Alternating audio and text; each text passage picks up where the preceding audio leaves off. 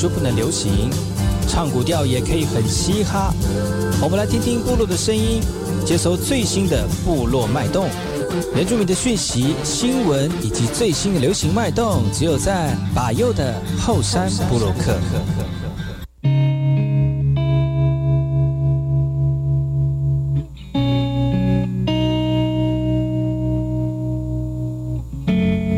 大家好，我是巴尤，欢迎回到后山部落客。在节目开始之前呢，我们先听第一首歌曲。听完歌曲之后呢，就进入我们今天的后山部落客。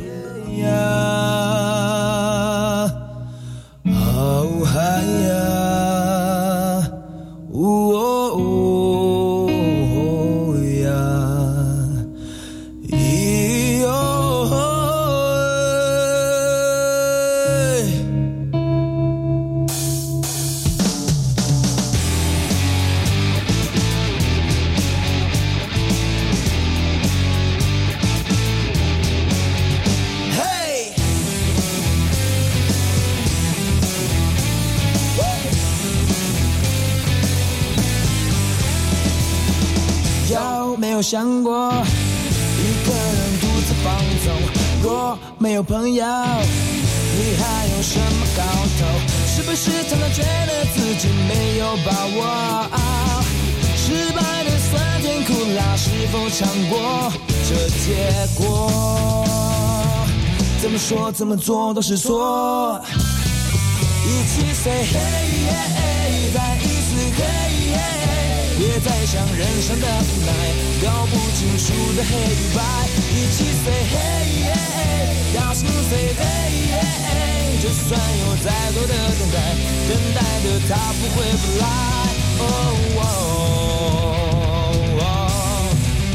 如果说他真的不来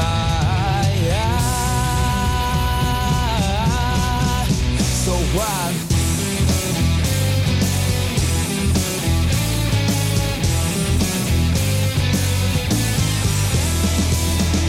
有没有想过一个人独自放纵？若没有朋友，哎，你还有什么搞头？是不是常常觉得自己没有把握？失败的酸甜苦辣，是否尝过这结果？怎么说怎么做都是错。一起 say hey，再一次 hey。别再想人生的无奈，搞不清楚的黑与白，一起 say hey。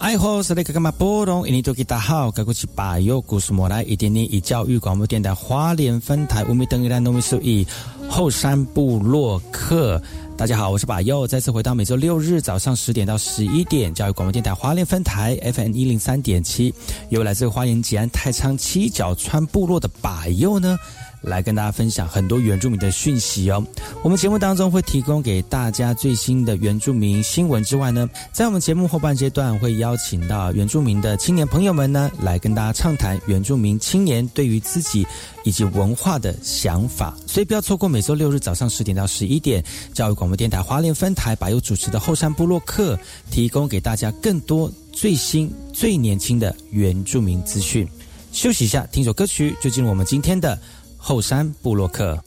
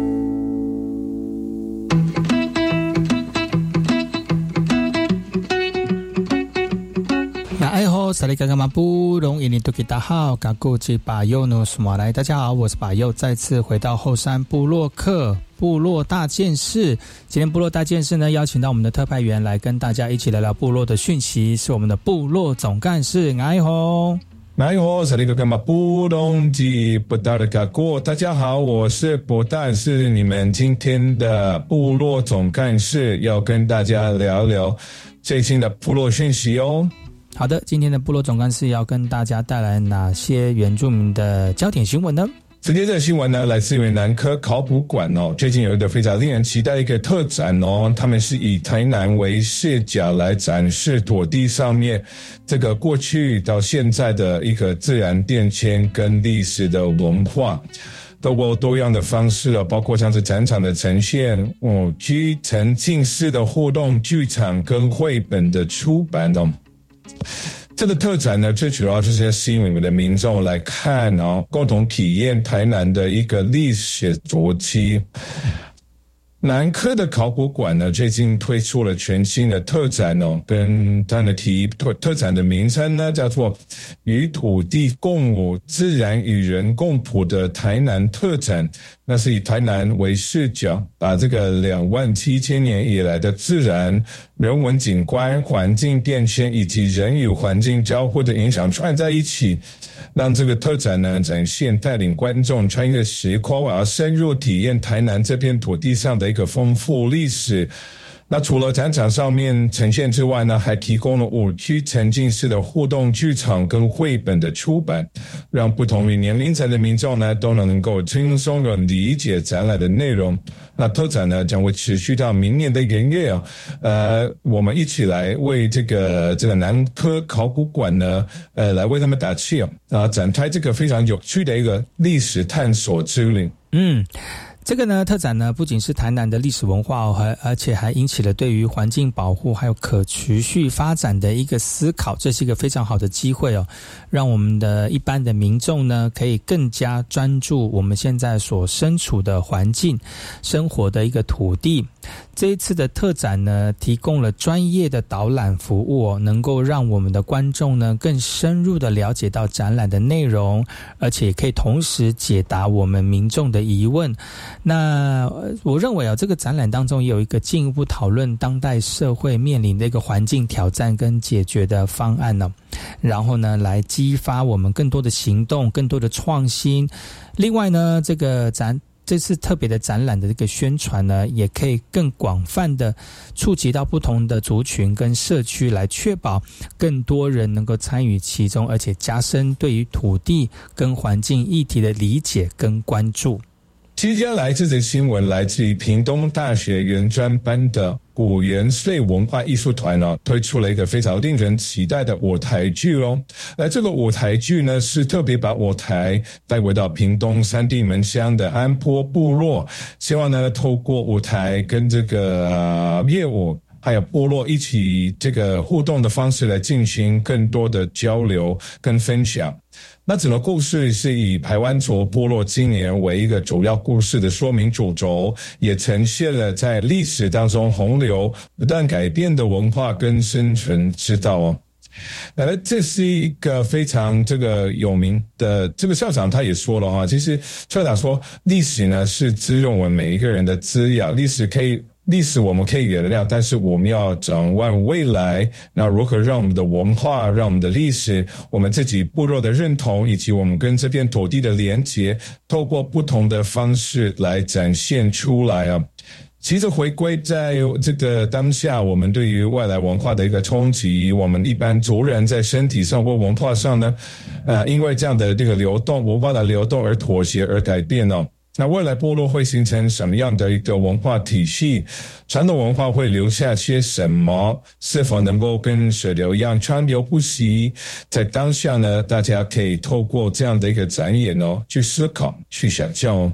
舞台剧提供了一个非常好的平台，让我们的一般民众啊深入了解原住民族的文化跟困境哦。然而呢，只单靠我们的舞台剧本身是没有办法解决所有的问题的，我们需要更广泛的社会支持跟政策的措施，才能真正保护跟推广原住民的传统文化。另外呢，除了文化的困境，我们也应该关注土地的权益、教育的机会跟社会歧视等等的议题。所以，只有通过全面的努力，我们才能够实现一个更公平、更包容。多元的一个社会，然后让每一个人呢都能够享有平等的机会跟平等的尊重哦。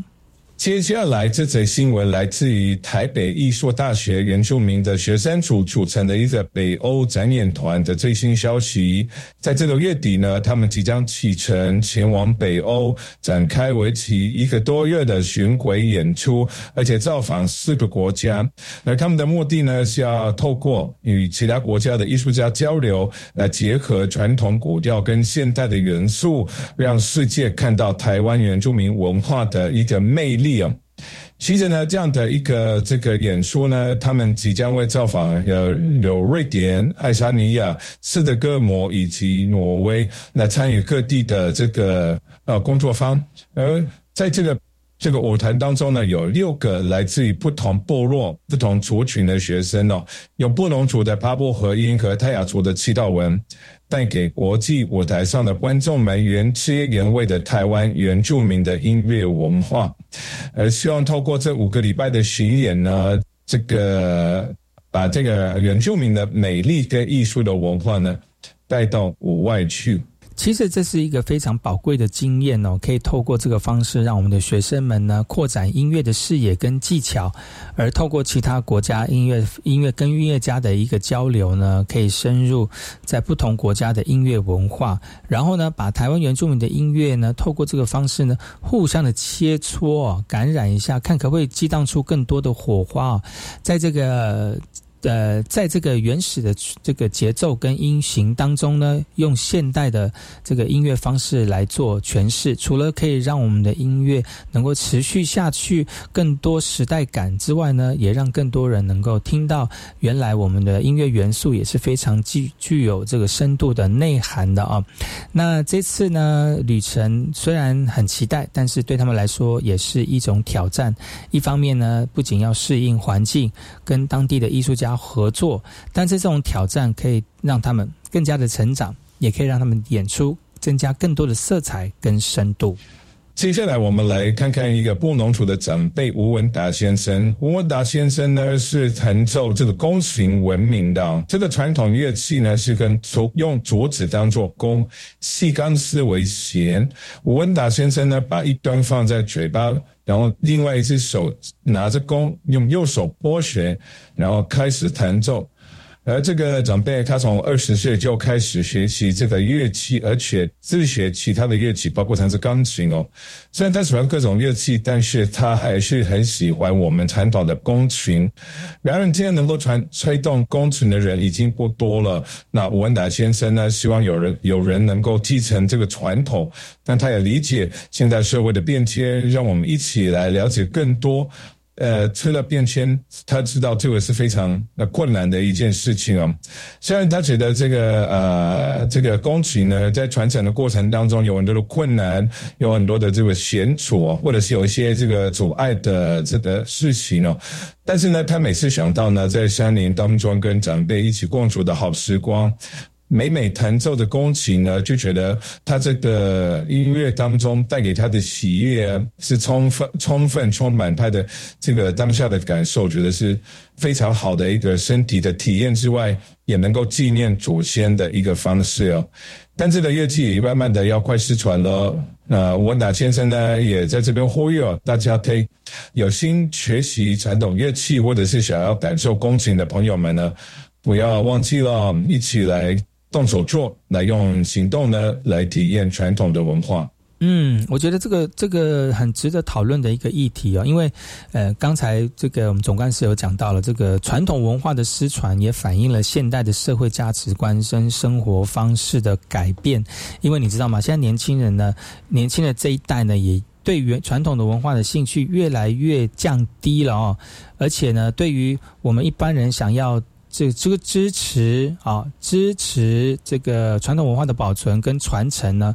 也是非常的关注。但是呢，力量总是觉得还是缺少了没那么一点呢。像是吴文达先生这样的一个长辈们呢，他们的技术跟知识真的是没有办法。这个得到呃更多人的这个支持的话呢，其实我们可以透过认同跟尊重的方式呢，让大家能够呃继续呃延续这样的一个传统艺术文化。而且我们应该要重视，而且尊重长辈们的贡献，给予长长辈们更多的表演的机会啊，然后让更多人能够知道他们有在呃这个呃教学，或者是有在投入这样的一个传统艺术文化的延续啊。所以呢，呃，透过这样的展示呢，让大家可以能够呃了解这样的一个艺术，而且尊重我们的传统文化。那也提醒我们要保护少数民族的一个文化资产，维护多元文化的一个发展呢。总的来说，其实保护跟传承传统文化真的是需要我们共同的努力，而且要高度的重视这样的一个呃传统文化的认识。啊，我们可以用现代的科技或数位化的方式来保存、来传承，但是呢，要多给予我们长辈或者是我们一般的这个少数族群对于这样的认同跟支持哦。这样呢，才能相辅相成的来传承我们宝贵的文化资产，让我们的文化呢，在现代社会当中继续发扬光大。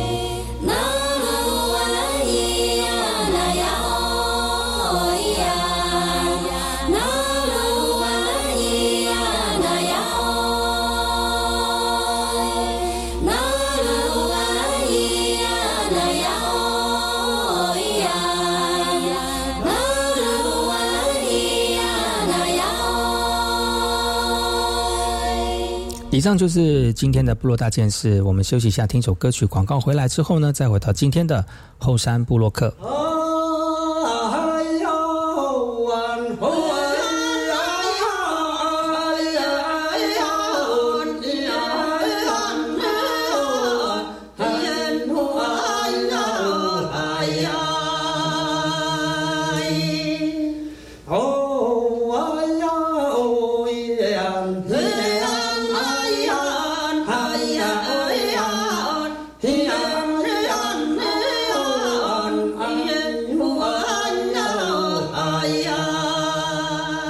是 VK 课，Open Your Mind，就爱教育电台。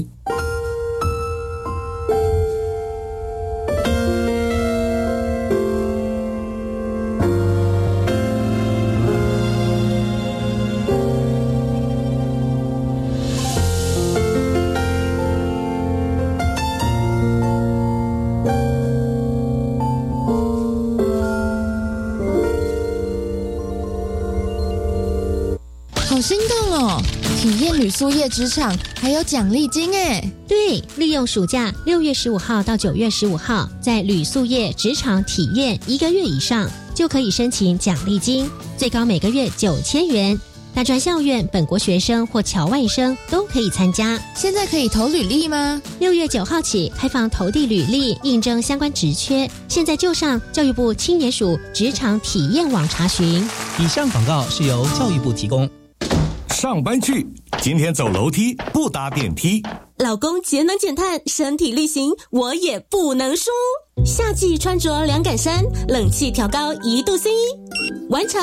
轻食料理好 easy，聪明节电又省力，家电滤网定期清，提升用电效率更放心。节能减碳，随时随地从生活开始。更多省电妙方，快上节能园区网站查询。以上为经济部能源局广告。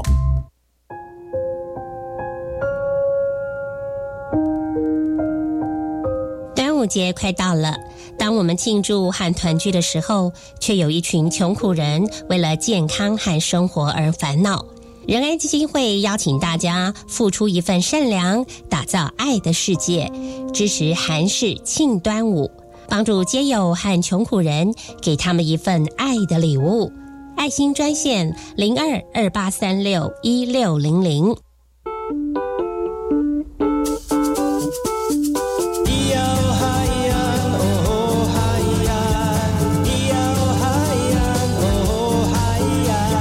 说传统就不能流行，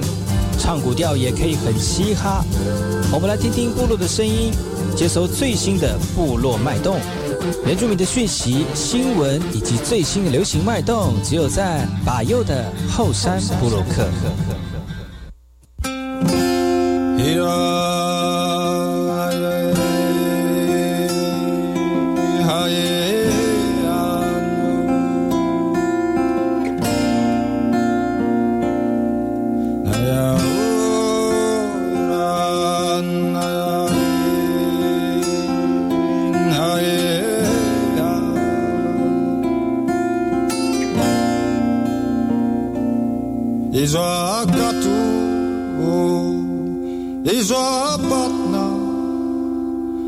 Bakaru karu gato Palikli kli kuchar Nasaru no avare. Nasaru no achavaru Achapa tutungan Bulai tu sami ayang.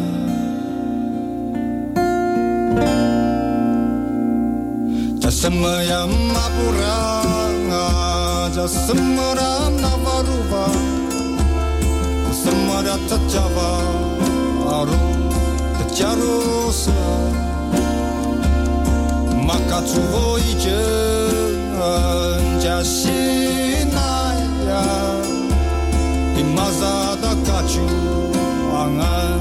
da kachu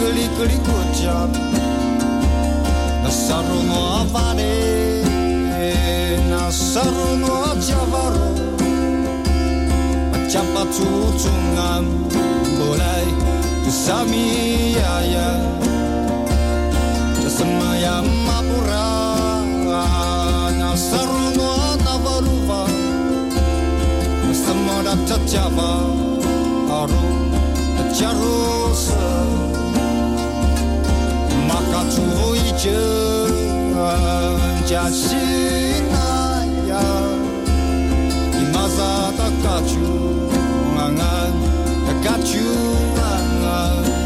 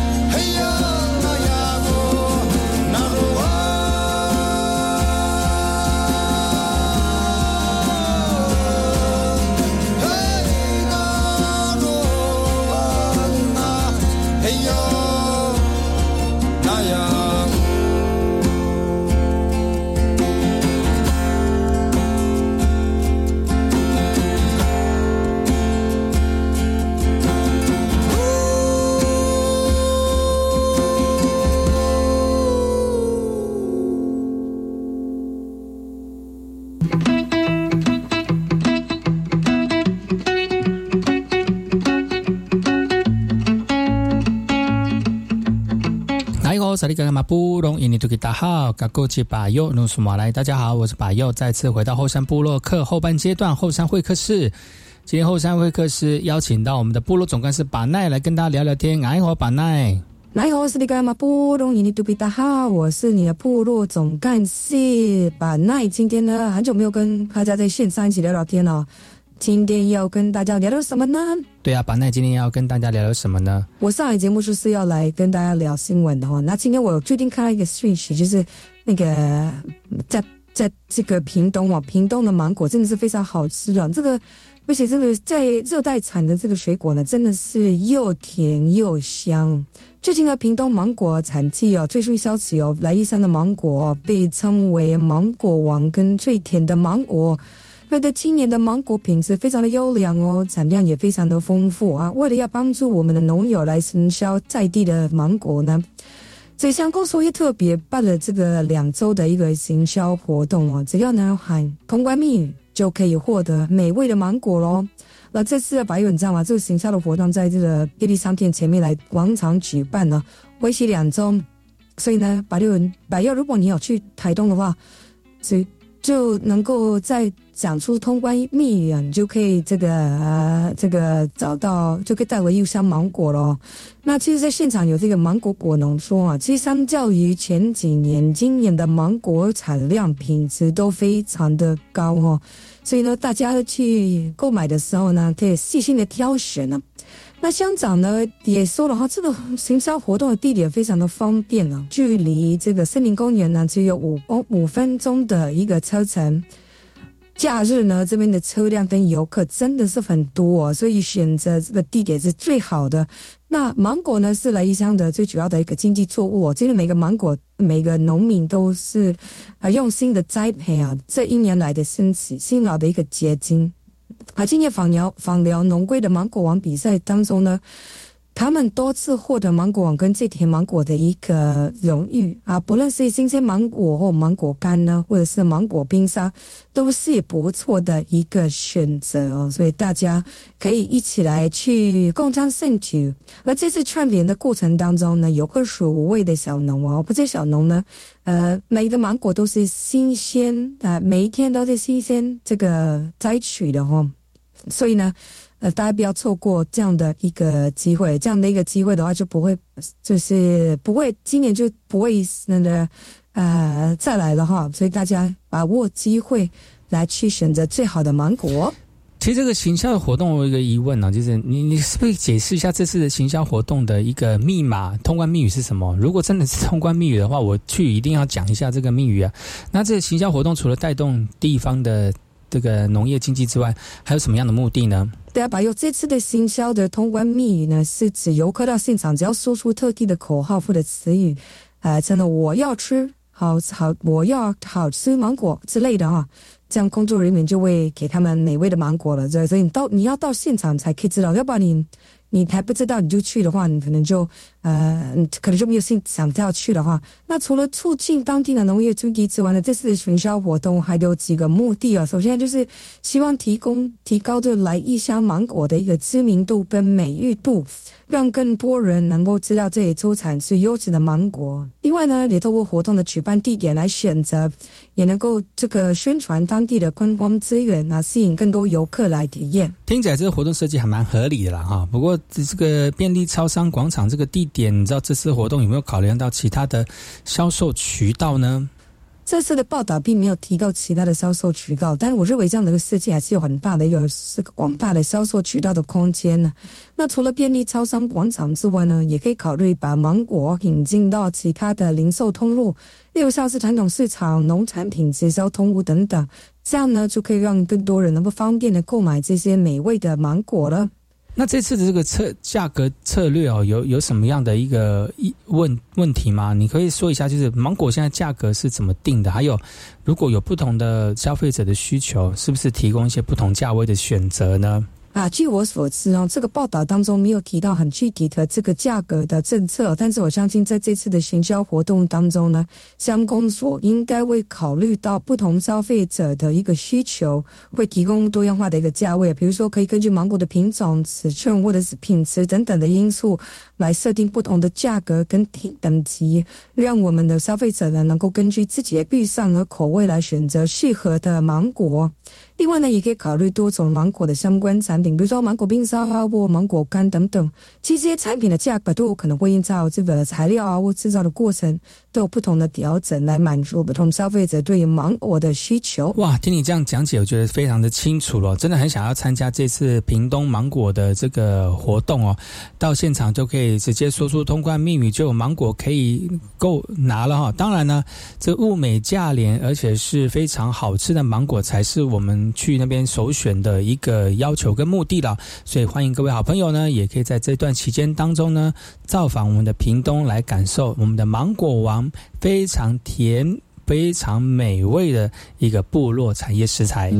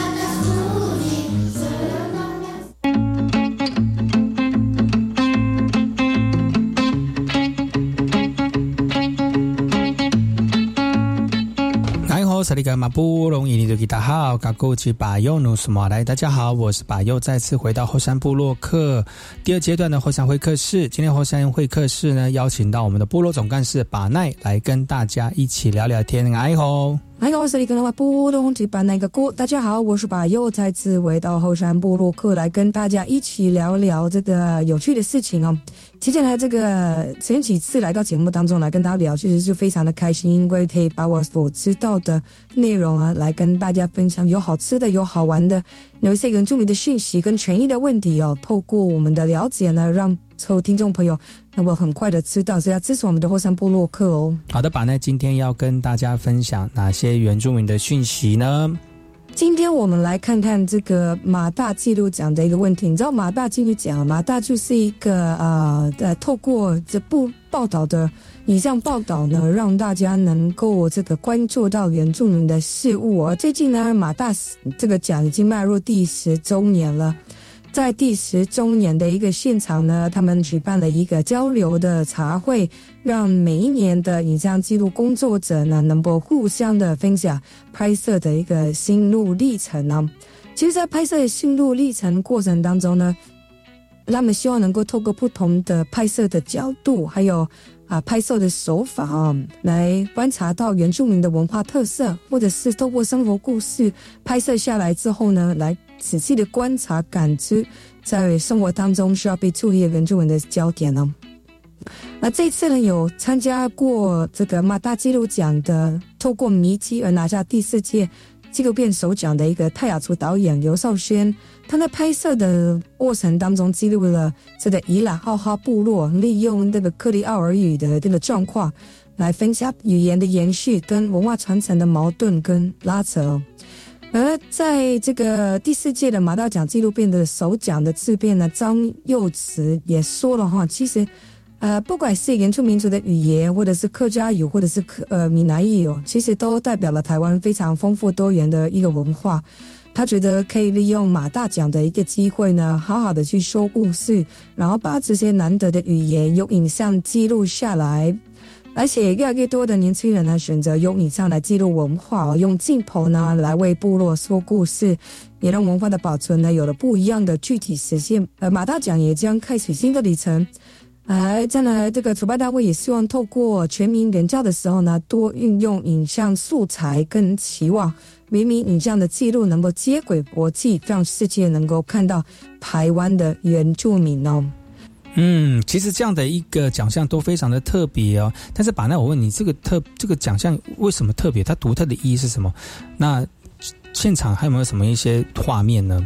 对啊，马大奖真的很特别哦，因为他用眼睛记录，用声出发，这是他们的一个人这个说法啊。其实透过影像记录来诉说波尔的故事啊，这个是马大奖非常重要的一个核心。呃，在交流会会上呢，为了让历届的记录者能够交流，也分享他们的心路历程哦。当然，这些心路历程呢，对很多人来讲，可能只是当下的几分钟或者是几秒钟而已。但是他们可能花了两三年，或者甚至，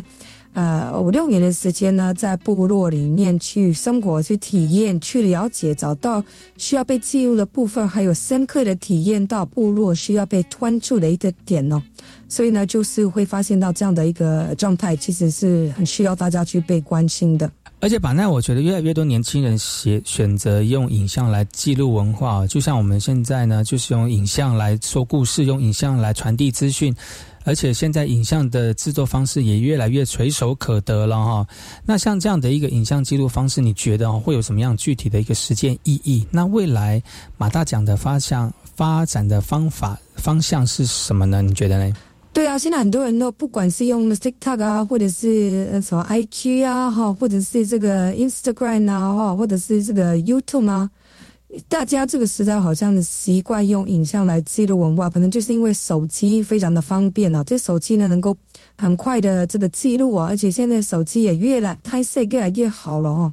那这样子的确是有这个这个具体的一个时间，因为透过。呃，这样的可方很方便的一个镜头方式来生动的说出部落的故事，其实它的好处啊，真的是很容易保存我们的文化，然后随手可得，大家只要拿出手机就可以记录当下的一个状况哦。特别是即将消失了这有些比较啊濒临为濒临快消失的一些文化或语言呢。那马大讲未来的发展方向呢，其实教育部综合规划司的司长哦。的郑烟泉也表示，希望把这个活动呢延伸到高中级，让更多人能够参与其中我就向下扎根的一个意思啊。他们也希望能够把原住民的影像记录哦跟国家接国际接轨。然后让全世界看到台湾原住民族的一个多元魅力。我自己是觉得哦，其实透过影像记录文化，真的是非常重要的方式。我自己本身在这部落从事呃那么多的部落事务的时候，其实影像记录一直每次在拍的时候，每次都有一种感动。其实感动除了就是除了记记录下当下的一个原始的一个样貌之外呢。其实，当我们回回来再看这些照片，或者是影片，或者是声音，或者是歌曲的时候，其实对我们来说都是一种反刍，然后把文化呢不断的咀嚼，咀嚼出我们文化深层的这个这个感感觉。有可能在咀嚼过程当中，它是苦涩的哈，呃，因为可能呃老人家不在了啊，一些文化可能呃失去了啊，然后我们会觉得很可惜啊。但也有一些文化，当我们在做反刍的时候呢，它是甜美的，因为可以看得到艺术文化或者是传统文化的一些智慧，或者是艺术文化的美丽哦。对我们来说，都是一种这个不同的体验哦，跟生活的一个累积。但是呢，无论如何，还是要先还是要做记录，因为记录记录美好，然后让我们能够回味；记录不好的部分，让我们能够有醒思。所以这个就是记录的一个重点了。那如果能够让更多人能够参与，像刚才我们的这个呃长官说哦，能够活动向下扎根到高中职。其实高中职就已经能够用现在的技术跟科技呢去做这个采集了哈。我觉得这个也是利用不同的视野跟方向，然后去收集更多我们原住民的一些力量哈。那希望呢，我们能够持续关注而且尊重原住民的文化价值，来确保这些影像记录呢，能够真正传达到原住民族的多样性跟美丽哦。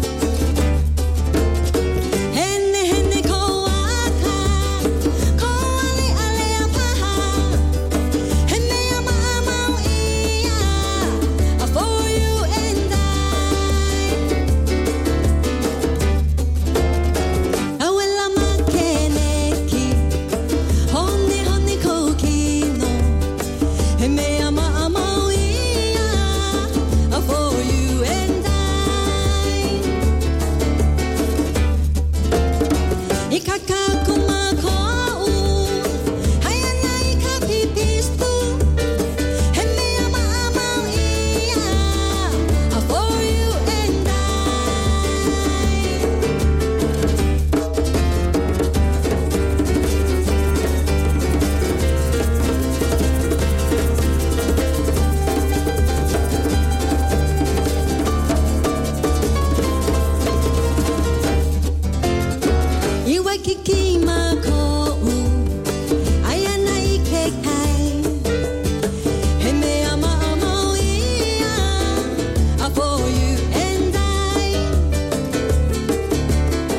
呢今天来到节目当中来跟大家分享他们总干事所看见的事情，也透过这样的分享呢，让更多收听的主任朋友们呢有一些感动跟醒思哦。在传统文化当中，需要每个人出一点力量哦，才能把这些文化慢慢的呃延续下来。文化流失非常的快哦，但是如果没有靠大家的力量呢，我相信它流失的会更快。